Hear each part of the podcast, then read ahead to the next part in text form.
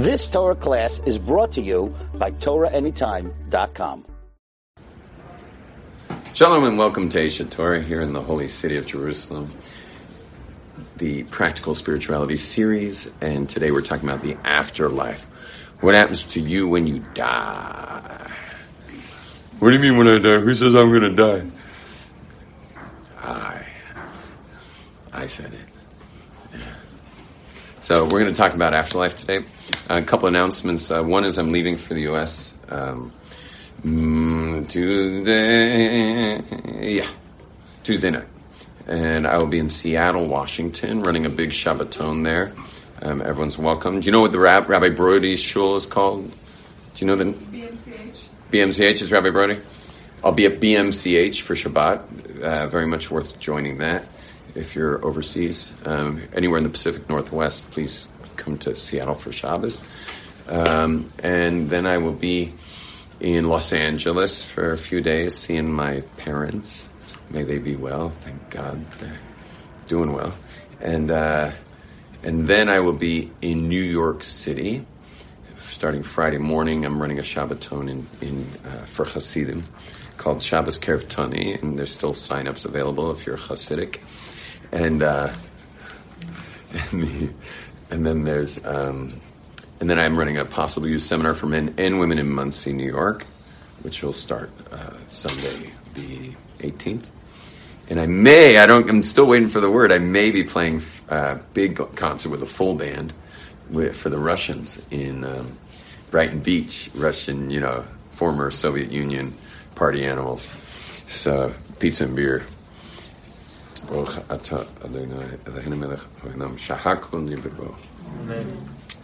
Anyway, but I'll be back here in two weeks, and uh, uh, please God, we'll get back to business here. Um, my seminars kind of flipped to Hebrew in Israel, so I'm sorry that I can't really offer anything to anyone here. Um, there will be women's ones in Hebrew, men's ones in Hebrew, but I am going to run English ones for men in the end of the winter, uh, more towards Purim. Oh, and our executive trip for graduates is going to be in Costa Rica. Please God, uh, between uh, 10 uh, November 10th through the 15th, an executive trip for graduates of my seminar work. So, uh, if you're an executive and you're a graduate, please join. I don't see any executive graduates here, but uh, it's, it's, it's a little more cost prohibitive to fly to Costa Rica and be in a resort for a week. But, uh, that, but that's just got put on the map, which is really exciting. Um, I, I just haven't told my manager yet that she has to make sure that it's at a really good surf spot. Meaning, whatever resort we're at has to have killer waves, so I can be surfing, you know, each day on the uh, on the workshop. Um, Got to teach all these guys how to surf, maybe. Um, okay, and the and the last thing I want to say to y'all was about oh, my website is um, is I need someone to finish my website. Someone started it and didn't finish it, so anyone who knows anyone, please message me to um, uh, WhatsApp me to please help me finish my website. Uh, would be someone with some experience who'd like the rabbi's website to be amazing. The afterlife. Here we go. Now, the afterlife is really the before life because the we're talking about a, the world of souls, and the world of souls is both before and after your life. So it's not like it's not like the afterlife's just this thing coming later that isn't a continuation of something. Let me tell you something deep and cosmic right at the beginning. None of your life that you've experienced so far, nor the rest of it, will have been within a lapse of time. No time will have elapsed from your birth till your death. Zero time will have elapsed. because time is part of the creation where your soul has been put. Your soul does not know how to tell time. Okay? It doesn't know time. It's like a toddler. You know, you can't ask a two year old what time it is. It's always now. It is always now for the toddler. And so is it always now for us too? It's just that when you grow up, you start to get involved in psychological time, and so you don't realize that there really is always now and nothing else. There's always now. You have this, you have a, unfortunately for all of us, myself included, me a little less maybe, but you have this concept of like past and future as if those are realities, and you're somehow like, you know, you're like, I don't know how to draw people so much.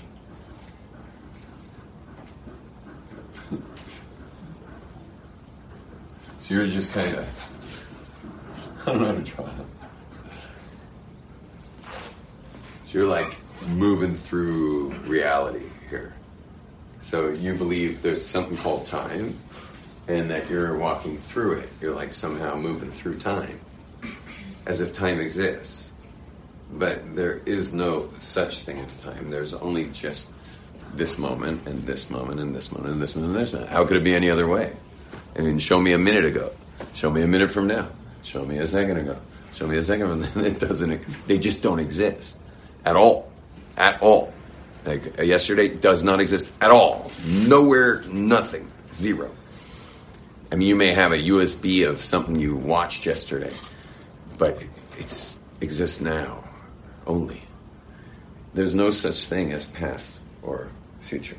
They don't exist. Now, because of the successive nows, there's lots of nows, lots and lots and lots of nows coming through. Because of the succession of now, we get to make choice. We have to predict things. We have to get predictive. Well, how are you going to predict things? How does anyone predict things? How do you predict anything? How does the how do they predict the weather? How do they predict markets and stocks and real estate? How do you predict things? What do you need a lot of? Computer power. You need a lot of data. And where do you, where's that data coming from? It's coming from the past. So you need a lot of data from the past. Now, all that past happened only in the now. All the past happened in the now. But with all that data, now you can maybe talk about how things in the now are going to work out as the now moves along. Now, you have a part of your brain that's called the default mode network, the DMN. And the default mode network's job is prediction. Your job is prediction. And the older you get, the more predictive it gets, which is a little sad because, you know, you're predicting things that are right in front of your face. Meaning, meaning they say that you see 10% of reality when you're walking. You know, you're just walking through the old city. Meaning, stuff's there. You're not focused on it, but your predictive mind will do the rest for you. It paints in the detail. And they even say there's a blind spot between our two eyes. There's a little bit of a blind spot, but your brain paints it in predictively. Toddlers, again, they also don't know time and they also don't know how to predict. They don't have enough data. Two year olds don't have the data to predict. And therefore, they are happy because happy people aren't in time. The more time you're allowing into your life, the more unhappy you're going to be. The less time you're allowing into your life, the happier you will be. I mean, let's just look at anxiety, for example. I mean, everyone has something they're going to have to do this year. Yeah, some stuff. Yeah, you got stuff you got to do. So let's say my elbow is now. So here's now, and there's future. So that's all the stuff you're going to have to do, right? So, so if you're if you want to be happy, you want to be here. But what happens is we're well, we're always here. This is now. My elbow is now. But what happens is there's people. If you're more like me, where future is just nothing but that. It's not interesting now. I'll make some plans. I'll make the right phone calls. Like I, I have enough data to know that I do have to get in contact with certain people, and you know, make some kind of logisticals, logistical arrangements. I know that. It's fine. Yeah, I, when I get to LAX, I before I fly from, see, I'm, I would probably get to LAX and then call my mom. But before I fly from Seattle, I will call my mother because I've had enough time showing up places and just sitting there waiting for people to pick me up because I didn't think about calling them before I actually arrived in their city. So, so the anyway, so I'm pretty flat. But how many of you are more like this? And by the way, there's a lot of oil here, so things start sliding, slide like the futures kind of slides into the now quite a bit for you. You're actually kind of worried about stuff and like how you're going to deal with things. And then there's people who are more like this, where like even more is sliding in. But then there's people, and these are the people who have anxiety, and they're generally on, in 2018, they're on medication because we like to medicate anybody who lacks well being. You know, if you lack well being, we've got a pill for you. So, um, anyway, so the so there's people who actually live like this. where the future has collapsed into the now, and they can have panic attacks. They have full, they all have full anxiety over what's going to be coming. So what I'm really what I'm ultimately showing you right now is that is that psychological time can manifest in um, in uh, mental illness. If you call anxiety a mental illness, but I think the psychological and psychiatric world does because I see they prescribe for it. So I imagine it's a mental illness. And what it comes from is people who've been living their lives in psychological time. Now, why? What does that have to do with anything in Judaism? Psychological time. And the answer is, is that Judaism tells us, and we say it every single morning, that Hashem is machadesh betuva b'choyam tamid That Hashem is perpetually renewing the entire action of Genesis. God's renewing the actions, the ten actions. There were ten actions. There was the word Genesis, the word Bereshit, and then nine other let there be's which include vegetation and, uh, and mineral. You know, let the land be upon the earth. That's the mineral. Let the vegetation be upon the. Uh, sorry, let the land be upon the waters, and let the vegetation be upon the land, and fish and fowl and animals and all that. Those call, those all came with the words "Let there be," Vayehi, which are God's names, by the way. Vav and Hey and Yud Vayehi. Those are names of God, and, and that's God doing stuff. Whenever you got the Yuds and the Hays and all that, that's where God's like creating stuff. And so and so God's sending out creation through these 10 beams of light, you could call them. And and then and the creation comes from there. Well, he's renewing that every second, constantly. It's being renewed right now. All 10 which is amazing that he's doing that because if he stopped doing one of them, we'd all be in a lot of trouble right now. You know, if he took out mineral right now, that'd be a little scary considering the floor of this room is made of mineral. That'd be pretty awful.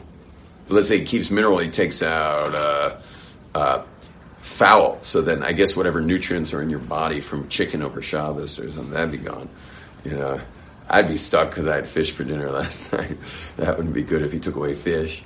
And uh, uh, if he said, let there, if he stopped saying, let there be, like if God just stopped saying for a couple seconds the words, let there be vegetation upon the earth.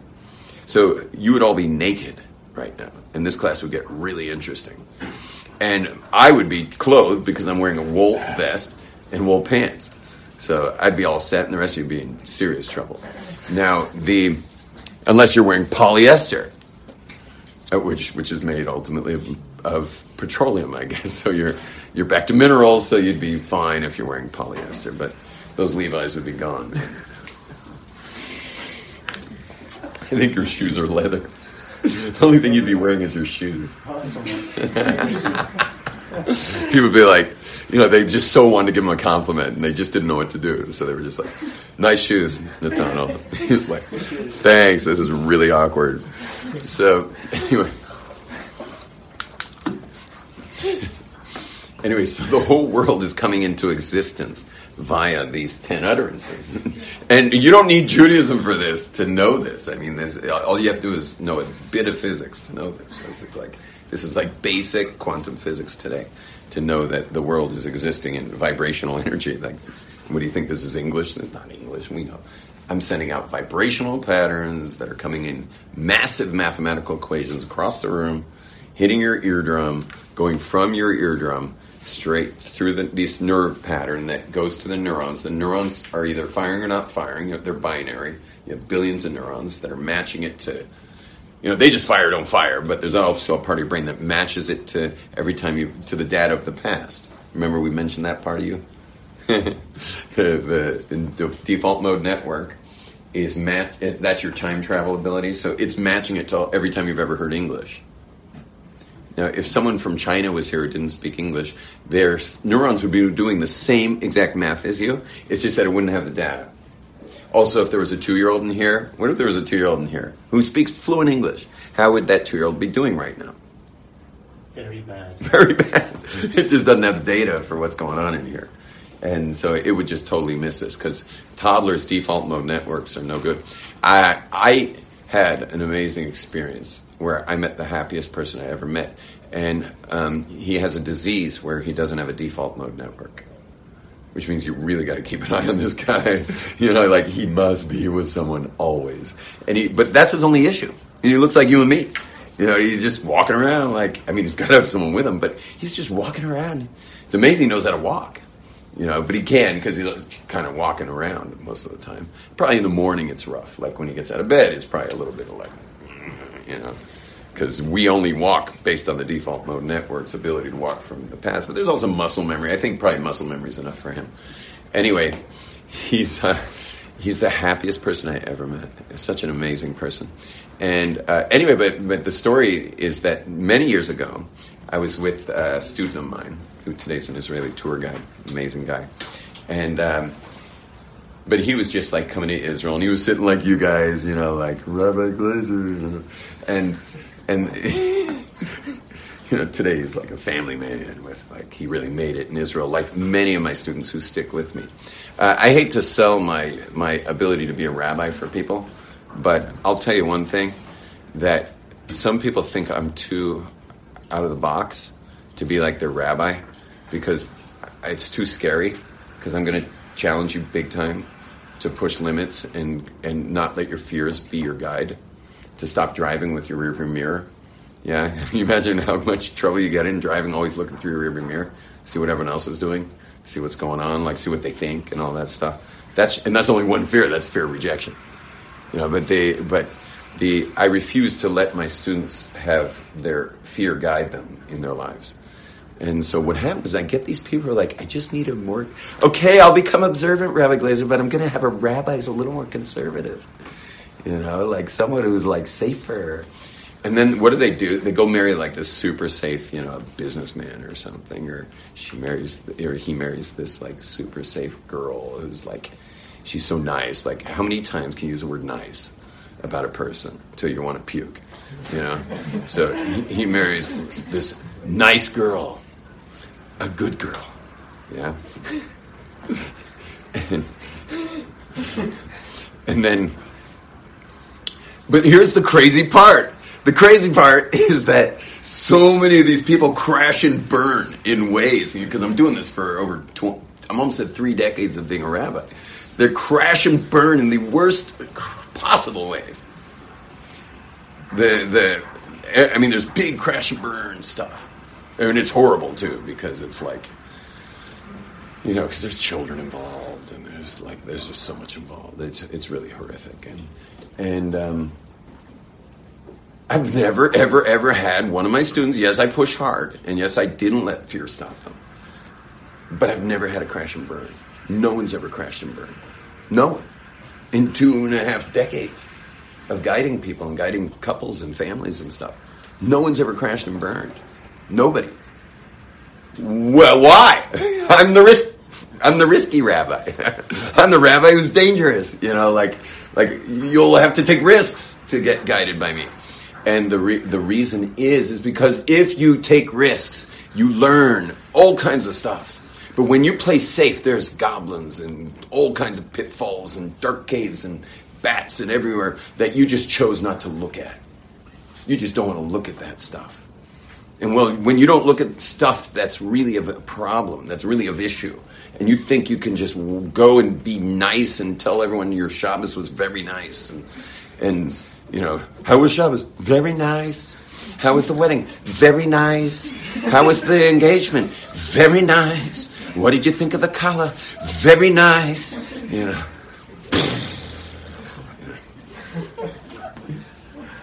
If you want to live a life on glue like that, you know, sniffing glue and saying everything's very nice. You're not going to know how to deal with the stuff that God throws at you. God throws stuff at us. And you got to know how to navigate. You got to know big time how to navigate. I just got back just now from three hours of the most intense off road downhilling. I'm coming down rock slabs that you couldn't walk down without a rope.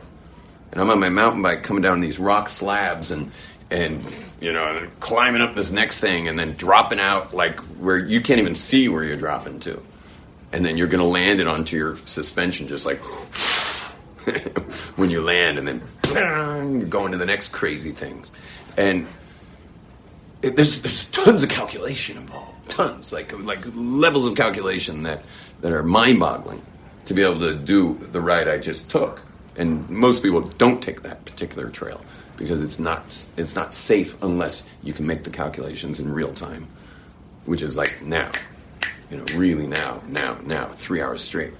But the uh, but the playing it safe is the most dangerous thing you can do. That's what I'm saying. You want danger, play it safe. It's really dangerous, and I spend so much of my life picking up the pieces of safe people, people who play it safe. God did not make this world safe. It is not a safe world. He's the creator. Learn how to walk with risk. Learn how to dance in, with some chaos in your life, and and learn from it. Learn how to move, so that so that when the bigger stuff starts hitting, you know you're just your muscle memory goes right into action. So my um, so this dear student of mine that was all parenthetical by the way. Uh, my my student he um, he was telling you know he would tell me from time to time about his about his disabled brother and you know and you have to be with him. And he's disabled and it's a big deal and like who's watching him and can I really be in Israel right now? Because like you know my parents are on this but I'm kind of one of the majorly responsible people involved with him and how long can I really study for? And so he would go back and forth a lot to take care of his brother. Uh, about two years ago, I was at the Kotel, and um, when I'm at the Kotel Friday night, I rarely pray. I only found this out later because I'm so busy loving everybody that I forget to pray.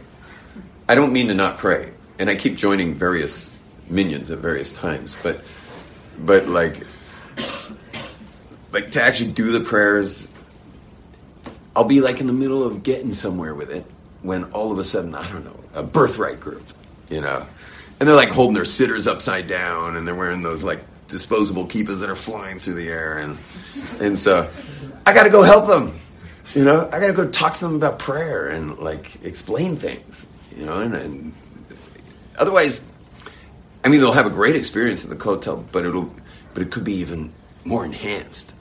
And especially with all these black hat and fur hatted Hasidim who won't even look at them, you know, because they're just like not Hasidic. And, you know, I want to be the guy in the fur hat with a pass who looked at them, who said hi, you know, who said, hey, can I help you find the page here? He's like, oh my gosh, I must be Jewish. You know, because with the rest of the Hasidim, they probably feel like Gentiles. And whereas I, you know, I have strong Jewdar, by the way. Some of them are Gentiles in birthright. Have very strong Jewdar. When I walk through a birthright group, I'm like, I'm like, okay, Jewish father. Uh, not Jewish father, not Jewish mother, Jewish mother, Jewish mother, Jewish mother, Jewish father.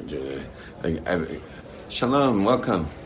Welcome. Uh, yeah, thank you for uh, grabbing some chairs. We got two chairs coming right up. Wow, you're fast, brother. Let's sit them together. They look like they know each other. How long y'all known each other?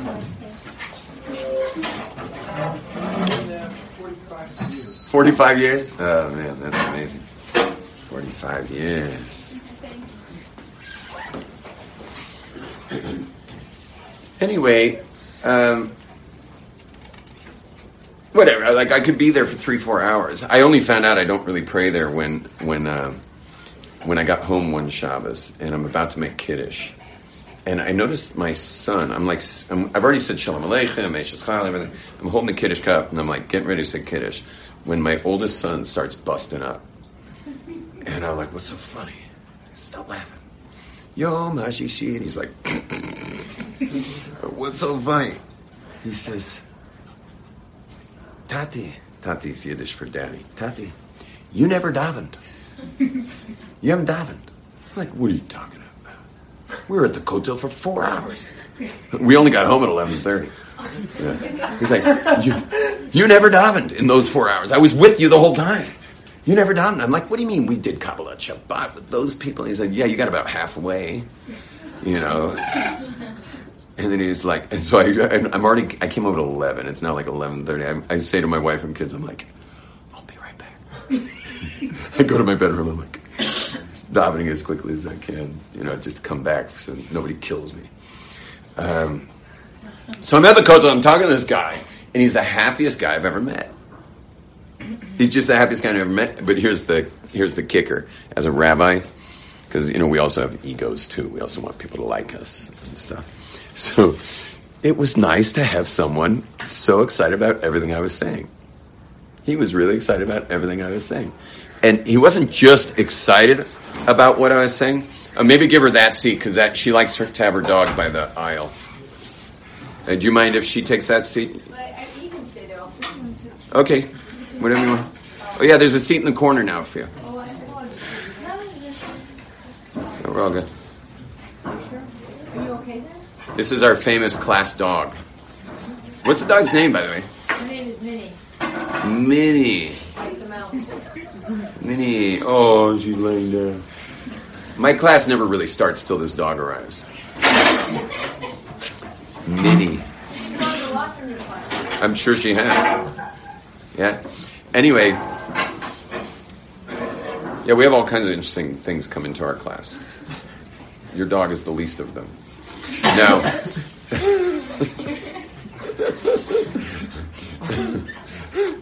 now the um, anyway, I'm talking to this guy. Now I'm teaching this guy. I'm teaching him like everything I've ever known about Shabbat for the last like 20 years because he's eating it up. He's eating it up. He's eating it up. Like it's every secret about Shabbat. It's every law of Shabbat and why we do that law of Shabbat. I mean, the guy's like, and everything I tell him, he's like this. So I just can't stop. I'm with him for like 45 minutes, you know, at the Kotel instead of praying. I'm explaining to him all about Shabbat. He's just like. Anyway, I finally tell him, listen, I gotta go to the bathroom. I can't keep talking to you. He's like, I'll, I'll walk you to the bathroom. so, so, but the bathrooms weren't right here. They were, these were under construction when they built them. So you had to cross all the way over, which is like, for me, is gonna be another half hour of birthright groups and whatever. But I'm talking to him the whole way. I finally get to the bathrooms over there when my student from years ago, who today is a tour guide, comes running up to me panicked, panicked, and says, Oh my God, you found him!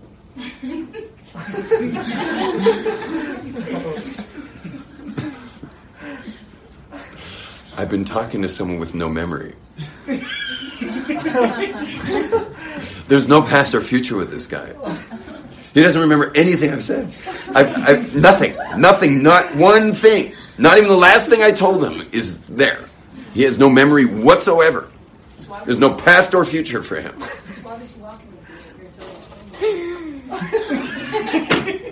I found the next guy to teach to, like someone to teach. You know, I want to teach. Came here to came to this earth to do it, and here I had a perfect victim. He, he knew none of what I said. Nothing. We're speaking about a person who has a, a, a ladies, a nice lady and gentleman back there. You're a little late in the story, but there, there, was a person who's got a mental illness that he doesn't have past or future. It's, his default mode network doesn't work. That's where you are able to check data and memory to predict future moves. That's how you get up and down stairs and stuff. So, anyway, whoa. But I'm telling you, all my life, I've met a lot of happy people. Probably met more sad people, but he was by far the happiest person I've ever met, which tells you that psychological time is not the answer. You don't want to be hanging out there too much. You don't want to hang out there really at all. You just want to be learning from the past and, and preparing for the future. That's all. Learn and plan, learn and plan, learn and plan, learn and plan, learn and plan. But where life occurs is now, now, now, now. Life occurs right now. Learn from the past. You got all the data in there. Thank God your default mode network's up and running, and you want to plan for the future. Yeah. Other than that, stay away from time. Time is dangerous. Time is cause of many mental illness, much mental illness, and we already spoke specifically about anxiety. Anxiety is a is a mental illness that is formed by people who have gotten sadly locked into psychological time. Now we're all locked in into psychological time, but but you know you got to start loosening your grip on it. You know you got to let it go, totally let it go. Not to the point of being irresponsible, obviously. Clear? Now, no time, back to the beginning of our class, no time has elapsed since you were born. Why? Because time is a purely psychological thing. And you, yourself, your actual conscious being, the, meaning the part that's listening to me right now, you guys notice that there's someone in you listening? Have you noticed that? Who is that in you listening? Certainly not your face. Faces don't listen, although they're quite expressive when I'm speaking today. So your face isn't listening. Well, maybe it's your ears. Nope. Your ears just have a tympanic membrane. It's just a little eardrum. It just gets vibrations. So that's not listening. Well, who is listening to me? Well, maybe it's all those neurons. Wait, you're not a neuron. Maybe a nerd, but you're not a neuron. Yeah. So, just kidding. You're not a nerd either. Yeah, but you're not a neuron. Neurons are microscopic little doodads that either fire or don't fire. They're networked with all the other neurons. Well, that's not what's listening to me. So, who is it that's listening to me right now? Who, meaning, who are you that's listening to me? And the answer is, well, the answer is really, you have no idea, and I have no idea. That's why I started this class with saying I have no idea who I am. Because how could I know?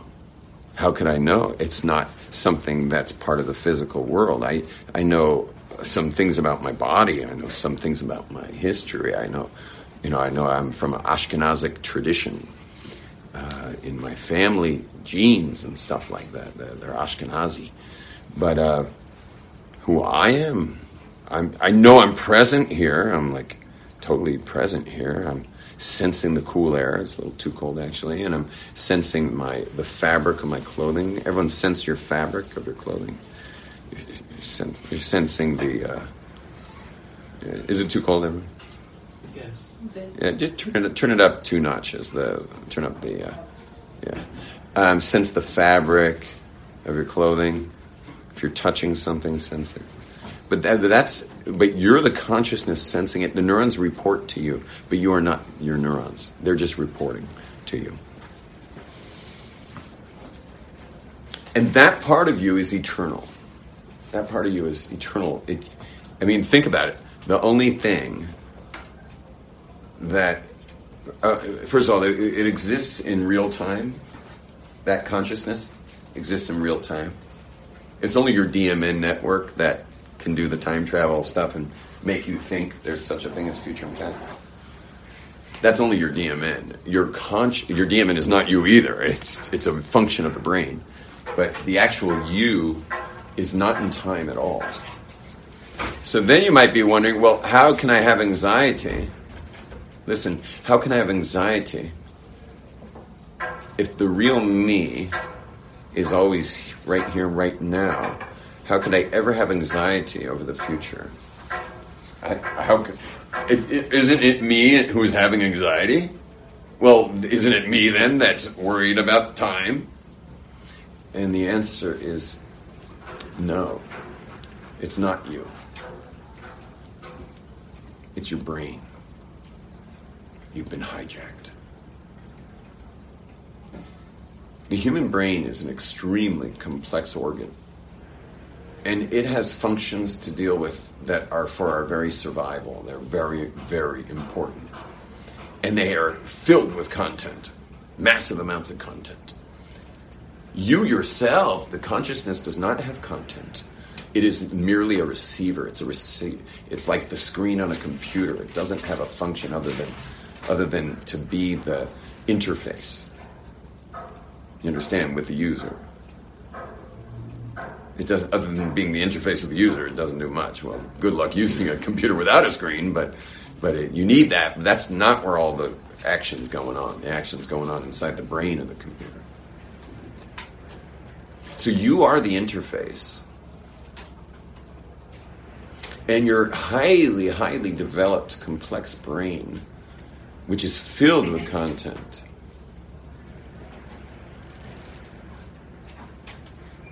has had no problem hijacking you.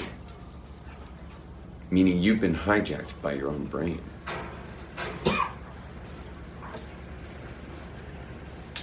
You keep thinking that you are your thoughts. But you are not your thoughts. You have thoughts. Your brain is thinking, but you're the interface. You are you're the consciousness. You're, you're that screen that interfaces with the brain. You're not your brain. And though your brain is busy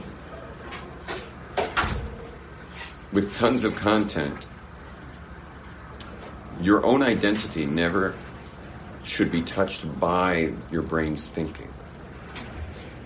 You don't have to be a genius to be a genius.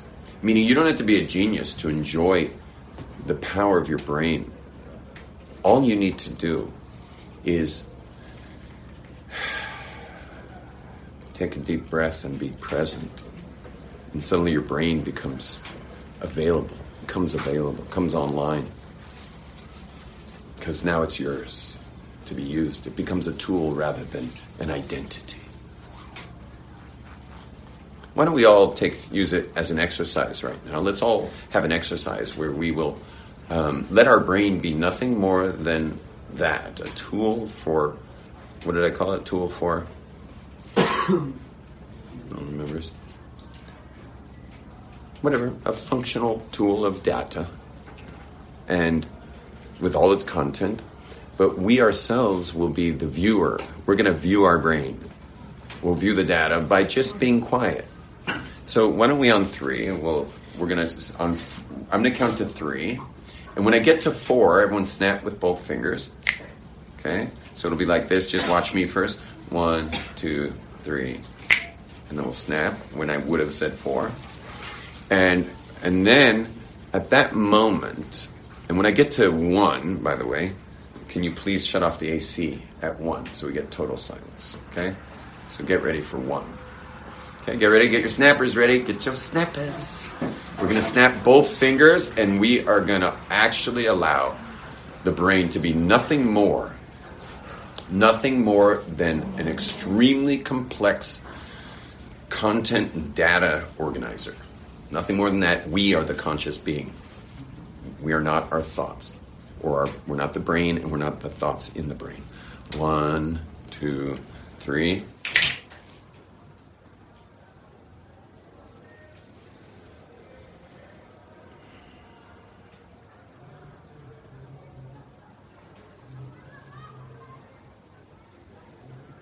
Breathe.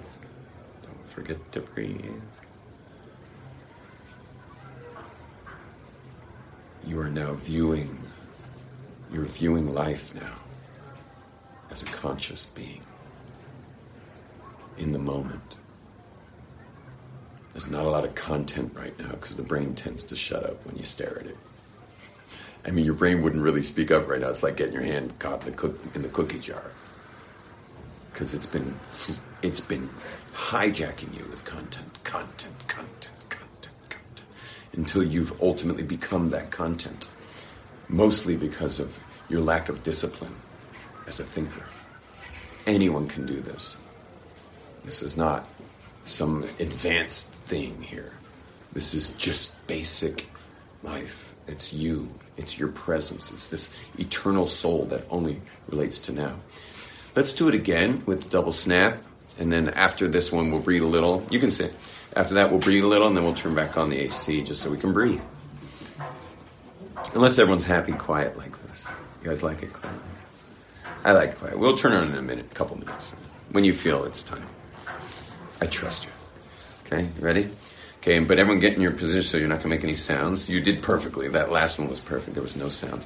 And and by the way, the ambient sounds of the construction site down there, that's great. You know, like why not? You know, like that's what's happening. and sometimes my kids are screaming, and sometimes my wife is. No, I'm just kidding. It's, sometimes my kids are screaming, and sometimes my wife is saying something, and and it's just, it's just perfect. That's what's going on. So I don't need incense, candles, and you know a Himalayan mountaintop for this. happy to hear chainsaws and banging on a construction site. Ready? Oh. Rabbi. Oh, I'm not going on? you are so good. You are just so good. You're good to a fault. I just came to remind you. You're good to a fault. He comes in to make sure I get out of here for Rabbi Neckemeier's class. Okay. But Rabbi Neckemeier's on vacation. Ready? One, two, three.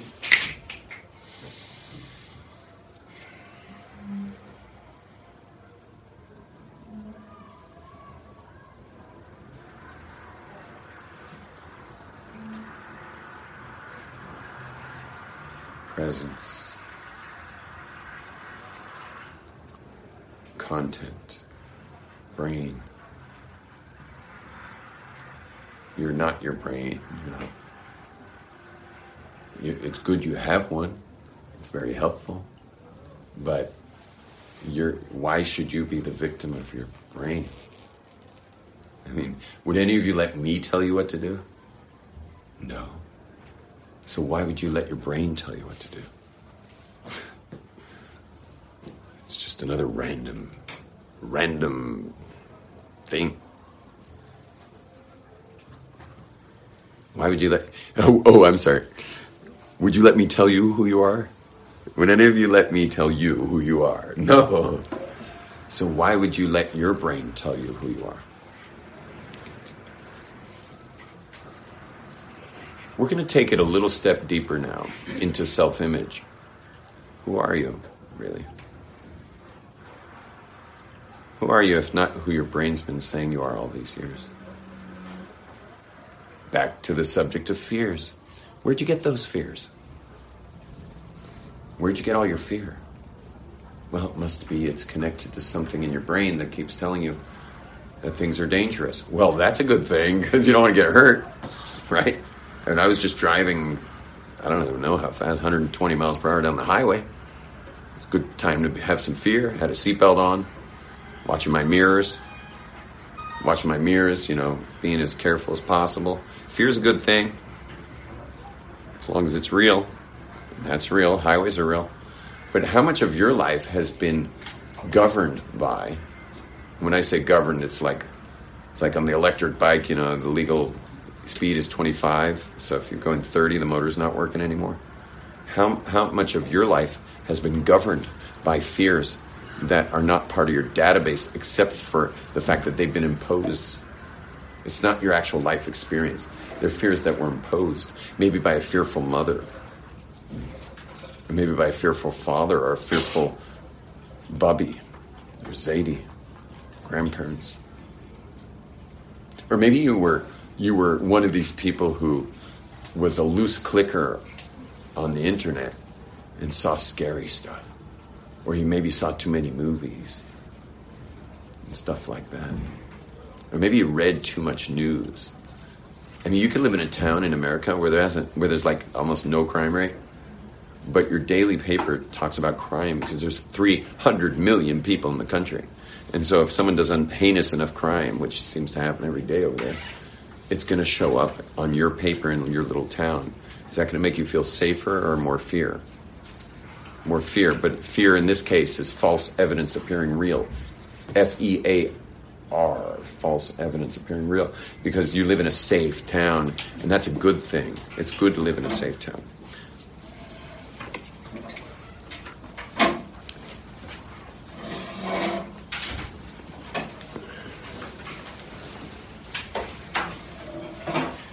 The brain, when you were a toddler, was totally free, like really free, and full of confidence. You had no fear at all when you're a toddler, do you have a fear of rejection? By the way, if anyone needs to go, maybe maybe let's take a break for people are uncomfortable who have to go, but they're just being nice. Anyone has to go? Because my because normally there's a break here, so so anyone who must go should just take a moment. Anyone have a random question? Not a random question, but on the subject. Yeah, we're still getting to the afterlife, by the way. Yeah, what's your question? My question is not about afterlife. About Lilith. Can we talk about that? For a minute, yeah. Okay. Anyone got a smartphone that we can play meditation music on? Smartphone. I do. Uh, well, I, I got this one. That's good. Which Just go to YouTube. Uh, six hour relaxation. Uh, YouTube six hour relaxation. It'll have. There's several of them. It's the one with the shell. Wait, wait. He asked about. He already asked. Yeah. What's your question? about Lilith, where where it's at in the What literature is it in? yes. Um, only I appears once, I think. But uh, I- le- le- uh, I think it's in the Zohar. the crazy, uh, Do you know where it appears? crazy girl. She, she appears once in. Um, I think she's in the Zohar. she Yeah. appears once in the time. See this one? Yeah. It's, I'm gonna like it. Um, it's really a good one. I know someone who I think I know someone who does websites. It's a it's a website, so Oh, that does what websites? Oh, great! yeah, Thank you. just messaged him, see if Thank you. could- Is he fabulously wealthy and he'd do it for free? Is that all you want to know? Anything about her, or because some rabbis? She was she was a part of the Garden of Eden. She was uh, trying to dominate Adam. Adam threw her out. I thought she wanted equal rights, and that's why God and Adam threw her out. I never learned that. I learned she tried to dominate him. And he threw her out, or should I say he threw her off. And not going into graphics. And he um and he and then she became a demon and banished in Cor- darkness. Right? she became a demon and she and she f- li- she lives off of the seed of men that is not Uh, a succubus. Succubus? Yeah, that is not um, from a, any seed that's not uh, coming forth in a kosher way. There's a man. As long as it's kosher, Lilith can't get it.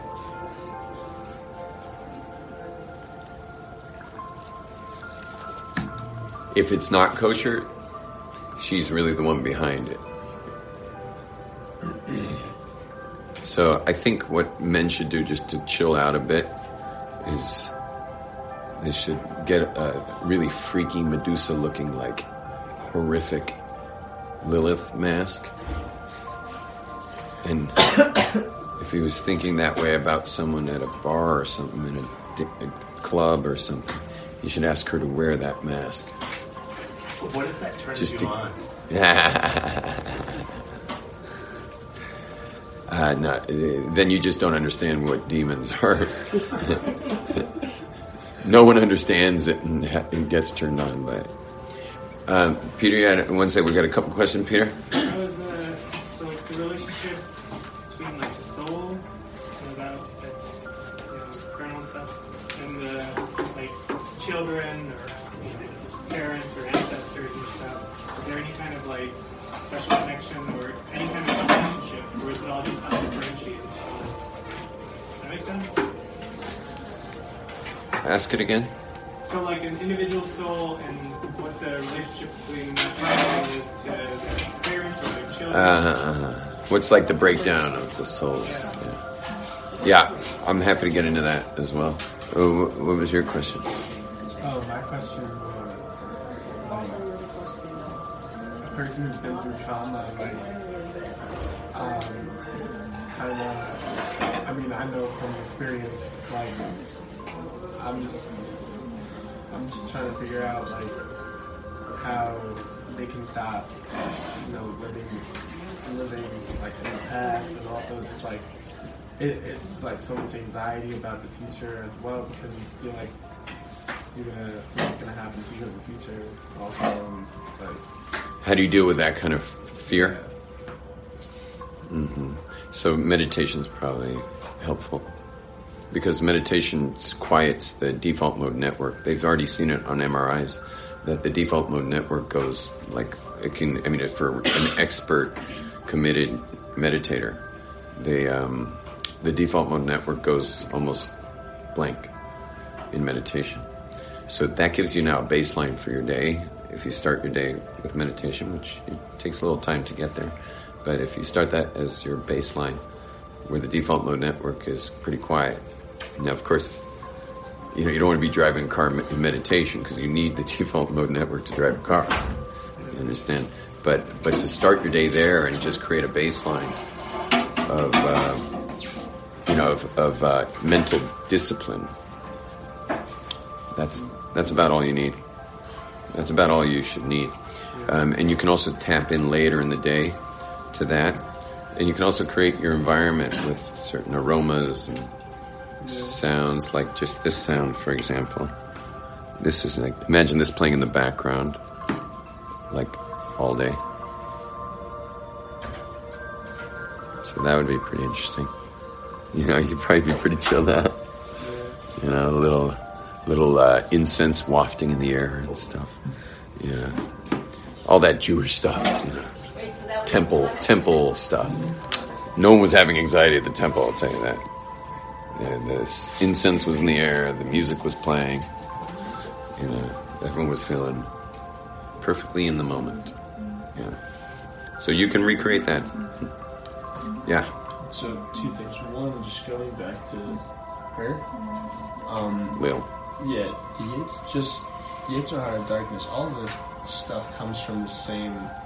It's all.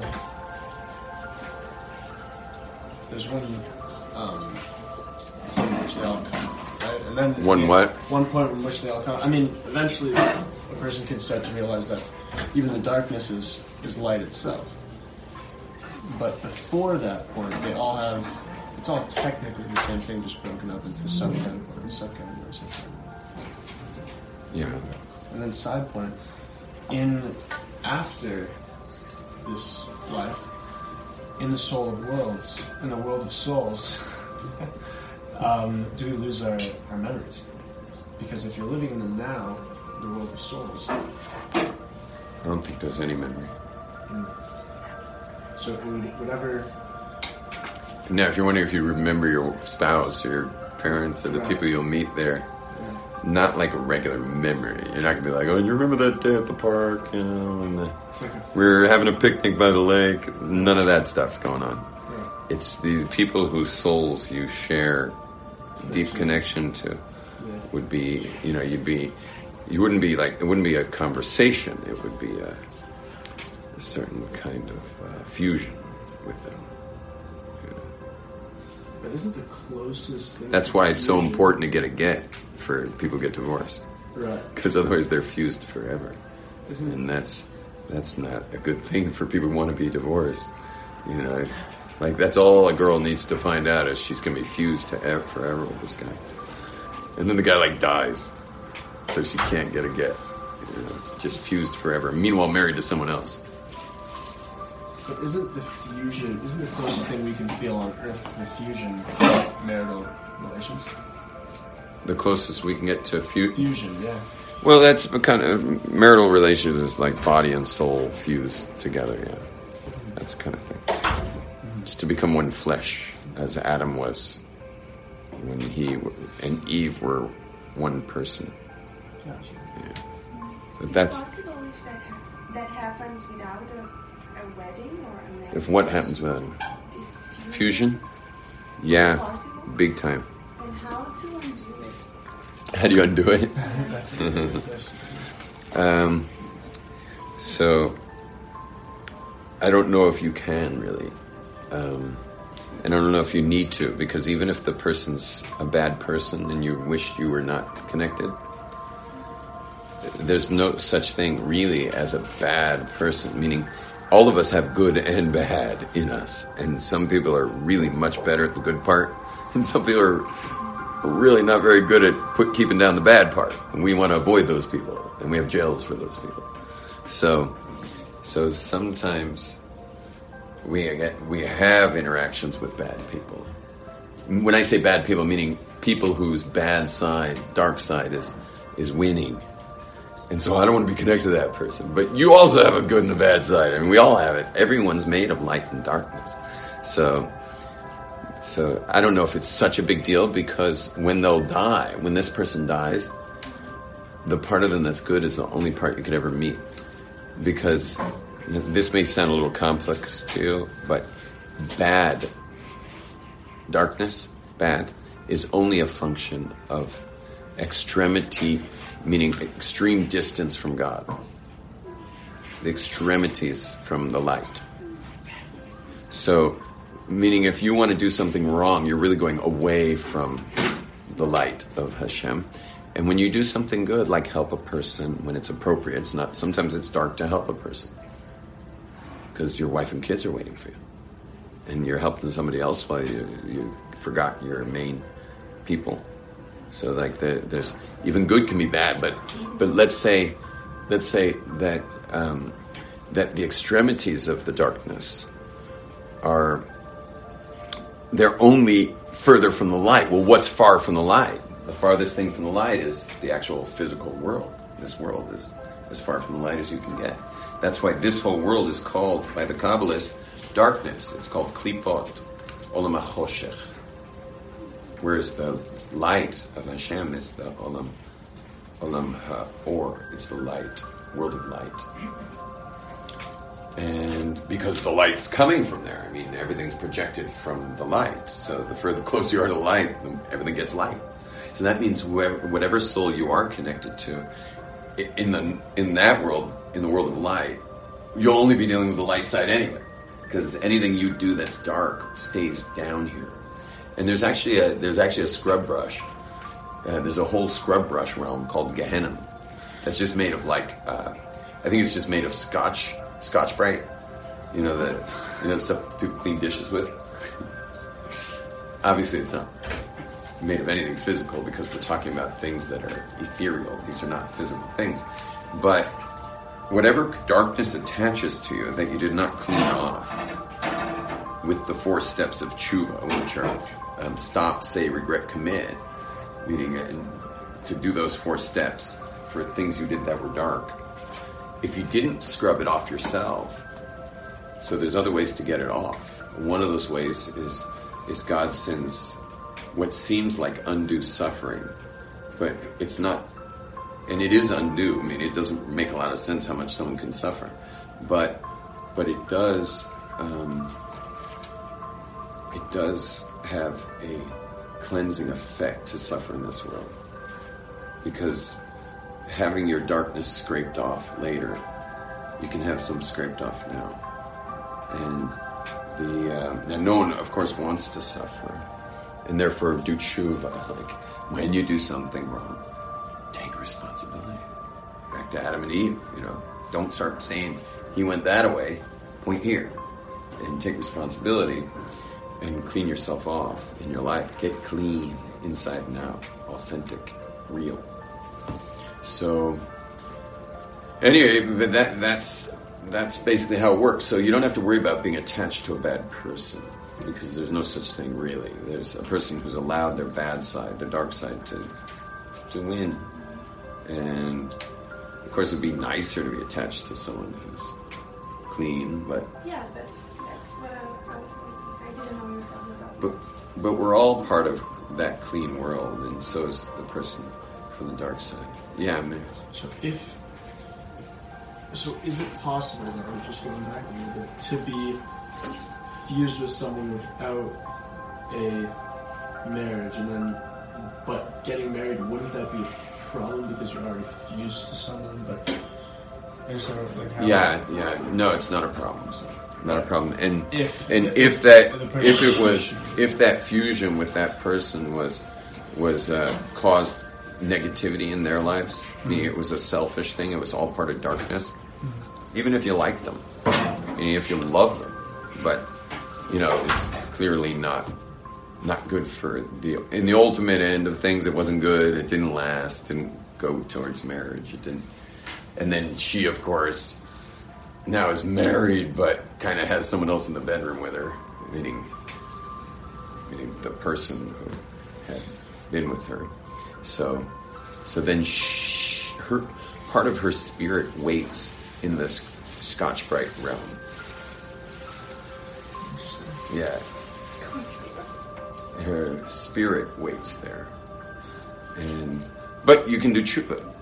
You can do tshuva. You can actually call the person up and say like, "Hi, I was an idiot, and I'm that idiot, and now I realize how selfish I was, and, and I'm begging you for forgiveness." You might have to do that a few. You might have to make a few tries. But uh, yeah, you can clean it up. It's a little. It becomes an interesting question when she's married to have a conversation like that with a woman who's married. You know, from you know from the past. And that's like that's pretty awkward. And so some rabbis, when you explain all the details of her life, will say, oh, "No, no, know, you're just do whatever tshuva you can do. You're going to be busted when you get upstairs. Not appropriate." But if by any chance that person's single, jump on it before they get married because it's it's it's not so appropriate to be doing it with a married person to be uh, having that kind of conversation with them.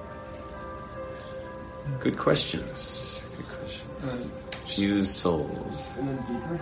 Um, just going back to Gehenna. So this, what exactly is going on there? What's in Gehenna? in Gehenna? Is it more of like, is the cleansing something the soul can feel? Is the cleansing something the soul is? It's. I don't know what it is. I mean, You asking me what it is? All I know is you sleep in the bed you made. You know, you you did move, you did stuff that was selfish and away from God. Right. So now you got to go deal with that. But You got to get through it. You know, you got to just get through it. It's not easy to get through it. It's not a nice experience. I don't know how bad it is, but I have a feeling it's really rough. some some rabbis say it's just like the purest regret, and we can kind of like see that in the world that regret leads to suicide. So we can kind of look at regret and realize that it's something that's the most one of the most painful. Could be, yeah. And then others are just saying, yeah, you're going to be like stretched and and No, no, nothing physical. It won't be physical. There's no physicality. So how can you? You got to have a body to get stretched. Yeah. Really hard to stretch a person's soul. Anyway, so, so, but it, but it's it's quite quite rough. And uh, and therefore, it's much better to do teshuva. Just do teshuva, teshuva. Like, why wait around for such stuff? Okay. Any other randoms? Yeah, another question. So I remember I was talking to you once and you said that um, if Gehenna doesn't clean you, I mean, like, I guess that's a possibility. Like, there's the process of um, reincarnation of the soul. No, reincarnation is another thing. It's not because Ganem. Ganem cleans everybody. Okay. You can't get through Gehenna without being totally clean because in the world of light, there's no dark. So then, what is like? So whatever darkness is left has to get dealt with in Gehenna. So there's only light. Nothing dark follows you, which is really good news. You know, your eternity will be only in light because just it's a matter of metaphysics. There's no, there's nothing dark there. So how can you be in an area where there's no darkness and experience darkness? You can't. It's only light. But you have to get through an area where that's that's called Gehenna before you can get there. Now, as far as reincarnation is concerned, reincarnation is not a punishment unless it's some kind of weird, severe thing where someone gets brought back in a dog. Which I told the story a few years ago of how my, I told it, I don't know, if maybe a few months ago, my student who came back as a dog. You guys were here for that story. I mean, it's such an odyssey of a story, but I literally had one of my students come back as a dog. how did you know? You guys said, I thought your students never crash and burn. Like, that's really How bad. did you know that it was? Wow. Yeah. You'd have to understand. Once you hear the story, you know. You have to hear the story. It's just the wildest thing ever. Will you repeat it? Is it posted online? Yeah, it's on there, but I don't know which one it is. Uh, let me think. Nah, I have no idea which one it is. Okay, a couple more questions. Are you coming in a sec? She was a little before you. Yeah. Okay, you have a discussion or misunderstanding with somebody. Yeah. And you ask forgiveness, okay? Yeah. And if the other person don't say yes or Doesn't don't, forgive. don't forgive, how do you know if God will forgive me or not? I mean, is, does God will forgive me? So I'll tell you what the the rules are like this. You have to ask forgiveness seriously, serious forgiveness, three times. If they don't forgive you the third time, then whatever it is that you did goes on them. Now, if you really love someone, don't ask them a third time if you know they're not going to forgive you.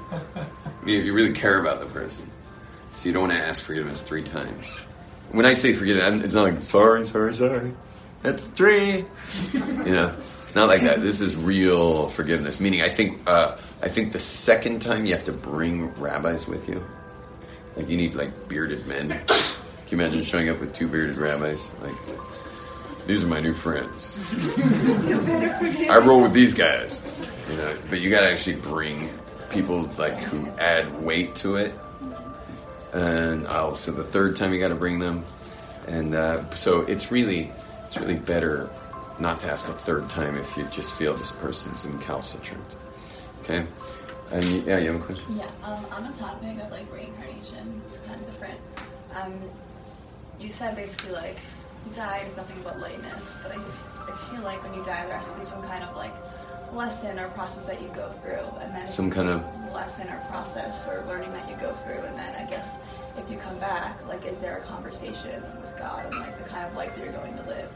Because you're saying like um, you could reincarnate as a dog, but like, I, what's what's like determining that? Like something, there must be something going on there. Or like, yeah, coming back as a person's like that's that's a super. Sorry, coming back as an animal is super unique. That you know, you got to do something really wrong to come back as a as an animal. So is there some kind But this person had something else going on because when he was alive, my student, he was a dog. As a meaning, when he was a person, he was a dog. I'm not kidding. I'm talking about. I I'm, I'm talking about like biting people and like. And when he, when like left to his own devices, he would dress as a dog and start biting people. He'd put in jail many times with the biting, and I mean, I used, people going to hospital with the biting. I had to pay the hospital bills. It's my student, you know, and covered hospital bills for people. He paid me back. I mean, eventually I got my money back, but Make dog dog yeah. Yeah, the weirdest thing is he came back as a dog, which is totally insane, and died on my doorstep. Wait, Yeah, I'm so confused. died on, died on my doorstep You're telling us like as a dog. the dog died on my What kind of doorstep. dog? But the crazy thing is, back to being rabbi, is is that he knew to come to my house. Meaning, I was the only rabbi. I mean, how many rabbis are going to stick with a dog? Meaning, a human who thinks he's a dog and keeps biting people. So he was so difficult. It was so hard to be his rabbi. I mean, it was insane, insane. I'm probably the hardest student I've ever had. As a, you know, just challenging, trying to guide him, and but I did stick with him. He was thrown out of so many people's, meaning so many rabbis' homes and I never would throw him out. I just don't. I don't throw people out. That's it, no matter what. And so interesting, he came and died on my doorstep when he came back as a dog, which is very interesting. No, it's a long story. I'm just you're just getting little tidbits. Yeah, so you were saying, oh, about this process. Yeah, like is, is everything? Yeah, sadly, most people have no idea what they're doing here. Whether they're having conversations with God when they leave here and when they're on their way back, my sense is you do. My sense is you have that mission given to you, but no one remembers it, so it's no good. What's the difference? You know, you know what was sent to you. We don't know. So, but the and the only reason I sense it is because is because the person who trained me in hypnosis is also I worked in hypnosis in therapy for five years, and the person who trained me believed in that you could actually do past life regression therapy, and trained us how to do it. And so I did notice that doing past life regression therapy, that they all got to talk to God. Meaning, meaning I don't know what kind of talking to God they were really doing, because like, what level of talking to God are they actually doing? But they did get, they did get to find out why they were here, and they also got to find out what their missions were coming back. But then they blew it each time because they didn't know what it was when they were back. And I literally took them through. I uh, there was one guy that the teacher took through. He's one of the one of the students being trained in hypnosis. It's a therapist training us. When one of the guys being trained in hypnosis was, you know, sometimes we were the guinea pigs, and he was the guinea pig for a past life. This guy, this guy went through hell every time he was alive. Sure. Yeah. He was alive for many years. I'll show everyone online. Yeah, it's so good. It's incredible. This book's called Many Lives, Many Masters by Dr. Brian L. Weiss. Of course, he's Jewish. So, everyone was. It's uh, literally what we're talking about. Everyone was reincarnated, basically. That's here. We're all reincarnated. is everything Yeah, fine, the, the, the. Kabbalah says that after the destruction of the first temple, there's been no new souls introduced to creation. We're all recycled. All of us are recycled. Because there's no concept of time. It's just a continuation. It's maybe our bodies are different, but our souls are. Right, but the, whatever souls were at Sinai, not all of them had bodies yet. And so over the next thousand years before the destruction of the first temple, they were recycled. It wasn't a thousand years. It was yeah, it was close to a thousand years. They were recycled. They, they were they were they were introduced Is it because in bodies till the first time. Our souls continue until like their tafkid is done, or is it just like there's a in our lifetimes. Like, Oh, how many times we keep coming? Yeah. yeah, yeah it's it's tafkid oriented, but uh, maybe this will help. Because you had a question, or Peter had a question about the breakdown of souls. You also had a question. A lot of soul questions. We really should have started a new class. Why don't we? s- I gotta get out of here. No, no, no. Yes. I no, I really do. I really do. I'm running a four and a half hour personal transformations program tonight, and I got to be like just a little bit fresh for the people who paid fifteen hundred shekels each to be there. You know, like I got to be like somewhat fresh for them. And I'm coming from a three-hour mountain bike ride. I still haven't showered. I just happen to be the hairless wonder, so I don't smell from sports. Now, now, thank God, thank God. My father had like no body hair on him, and I somehow inherited that, which is great. I save money on cosmetics. Now, just to show you how things work, it's less for men than for women. men have less hair than women. No, the cost of stuff is less for men than for women. Oh my gosh! Yes. Did you know that? Question is, who smells more? Do women smell more than men? I know they're more worried about it. Can someone, I mean, can you can someone Google here? Do men or women create more body odor? Well, men's deodorant is definitely stronger. Is it? Yeah, she's not personal. Well, also because they believe that like women want good Okay, let's let's stuff. stand out there. When Mashiach comes, what soul do they come back as? Ah, great question. While I'm doing my art, I'll answer. Who asked that question? Do you mean physically? While I'm doing my art, so it turns out it's a machlokas kabbalists. It's. It's a machlokas amongst the kabbalists. Which soul comes up? Which No, Which body? form. Which body? Sorry, which body? So, so one one is one opinion. like to share some amazing- One opinion is is the majority opinion is that all the bodies come up. Oh. And, they, and the soul gets broken into. soul likes better? Yeah. So she said, "Who gets the soul?" Well, Well, guess. Watch what I'm doing now.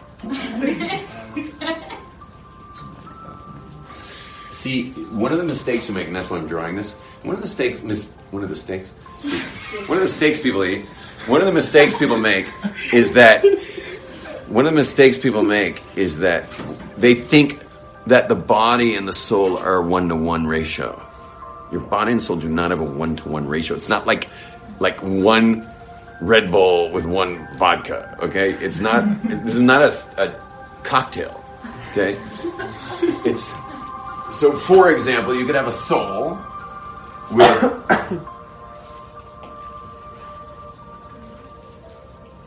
All alive at the same time. Let's- Let's have them hold hands, actually. you can have a soul.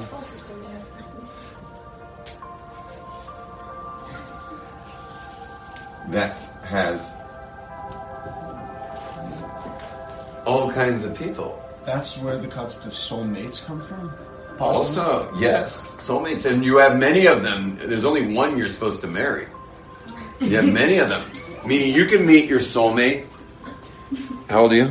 22. You can meet your soulmate, and and she's 68, but she's just part of your soul. You're not supposed to marry her.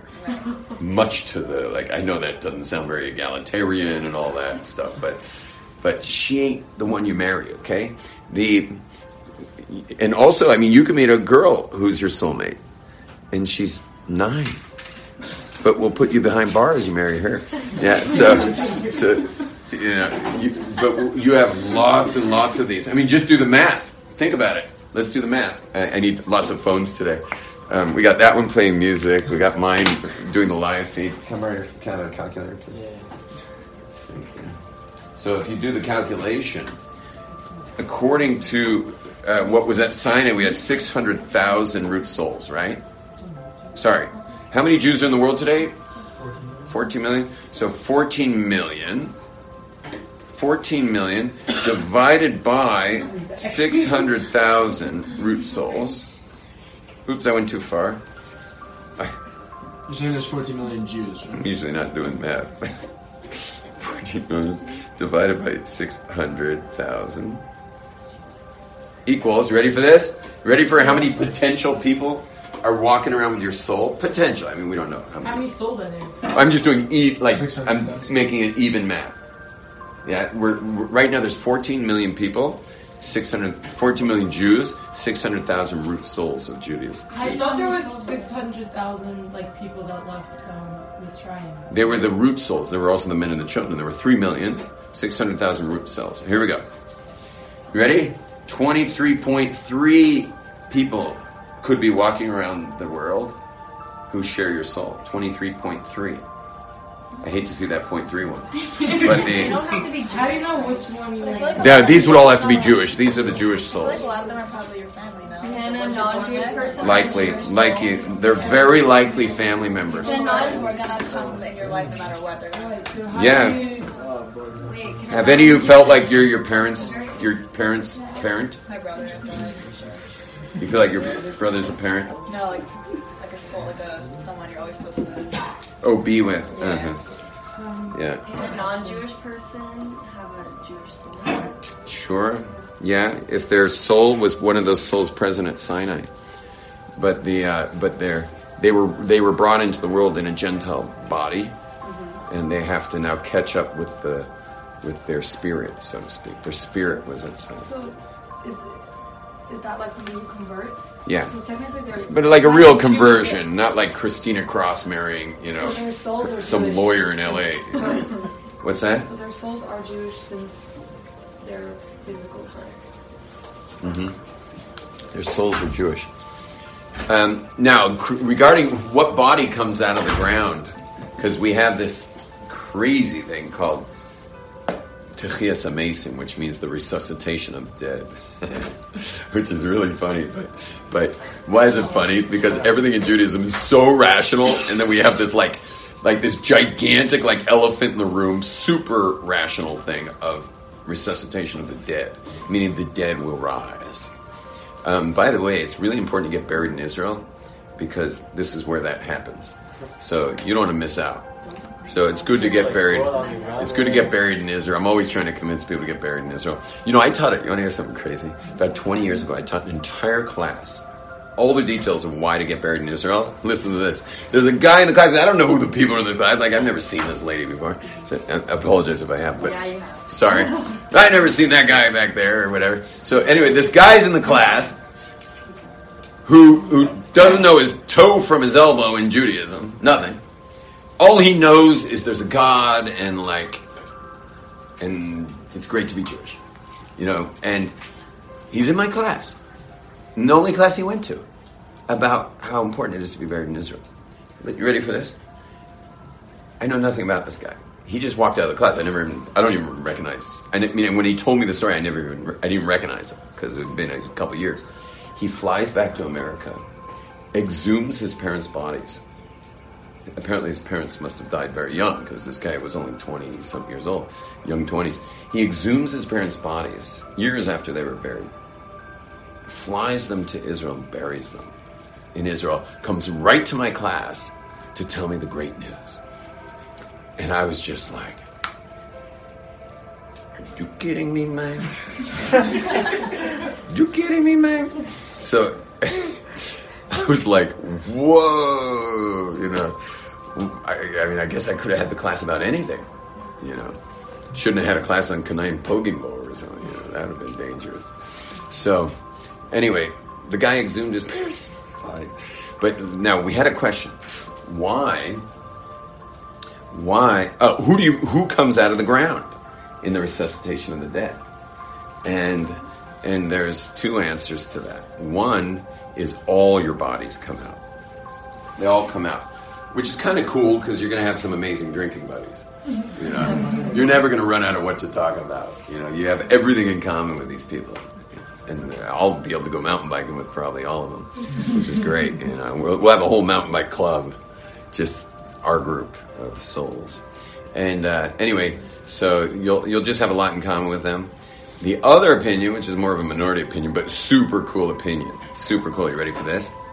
Every one of the mitzvahs is connected to a part of your body. The 248 positive commandments are connected to your limbs and organs because you, have 248 limbs and organs. Women have a, a, little different. It's really cool how it works with the names of Ish and Isha. It's really cool how it works with the numbers. But we're not going to do that, and I don't remember it anyway. I'd have to ask Rabbi Schloss, who knows it, uh, Moshe Schloss. And um, and uh, does anyone know Moshe Schloss from the Kotel? He lives right next door. Do you ever meet him sometimes? Can you ask him for me and get back to me? What was it? Just ask him what's the difference in the men's and women's numbers of the organs and their names and stuff. Anyway, you have 248 organs and limbs connected to the positive commandments, and you have 365 connective tissues, which are the 365 negative commandments. So all the all the ligaments and the sinews and all the joints and all the connective parts of your body and the bones are 365. You understand? So so every time you live your life here in this world, every incarnation, you're doing specific commandments. Like, for example, you were probably a Kohen once in the temple, and all the mitzvahs of Kohen you did. And, and, you know Me? and you were probably once, no offense. My dad's a Kohen. Well, so you were once, uh, Rabbi, you were once a woman. Once me.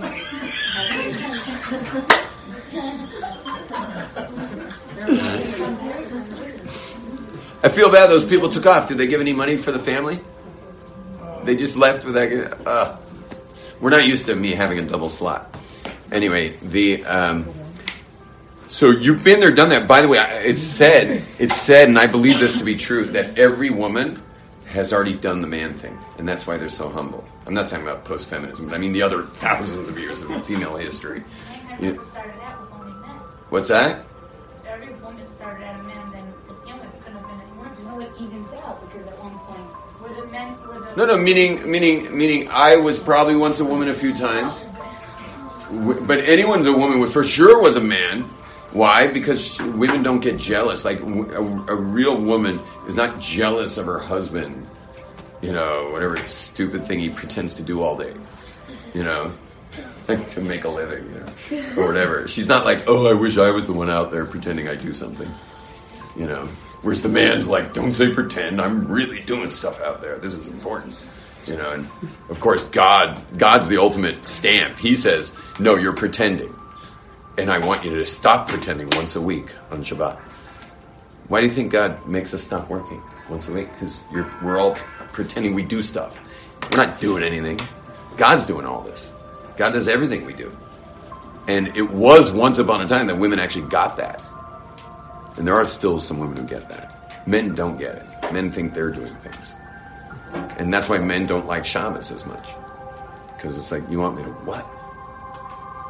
I'm going to put down my crackberry for 24 hours. What will happen? Doesn't everyone need me? And the so men are so sad that no one's going to remember them. You know, a hundred years from now, none of us. No one's going to remember any of us. Like, I mean, there may be some like, like total freak who's like loves vintage YouTube videos that will maybe know who I am. like some total freak.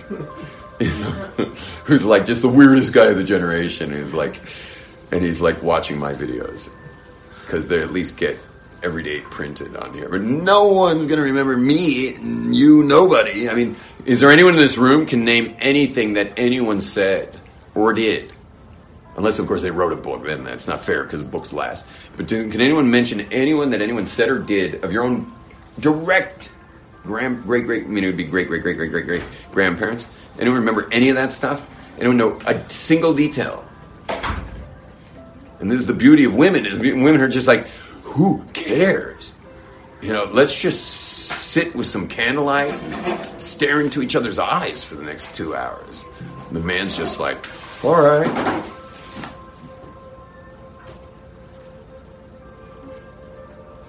how am i doing because he just wants to go do do do do do do do but then there's doo doo everywhere and the and and the fact that women have fallen into that is like so sad, so sad.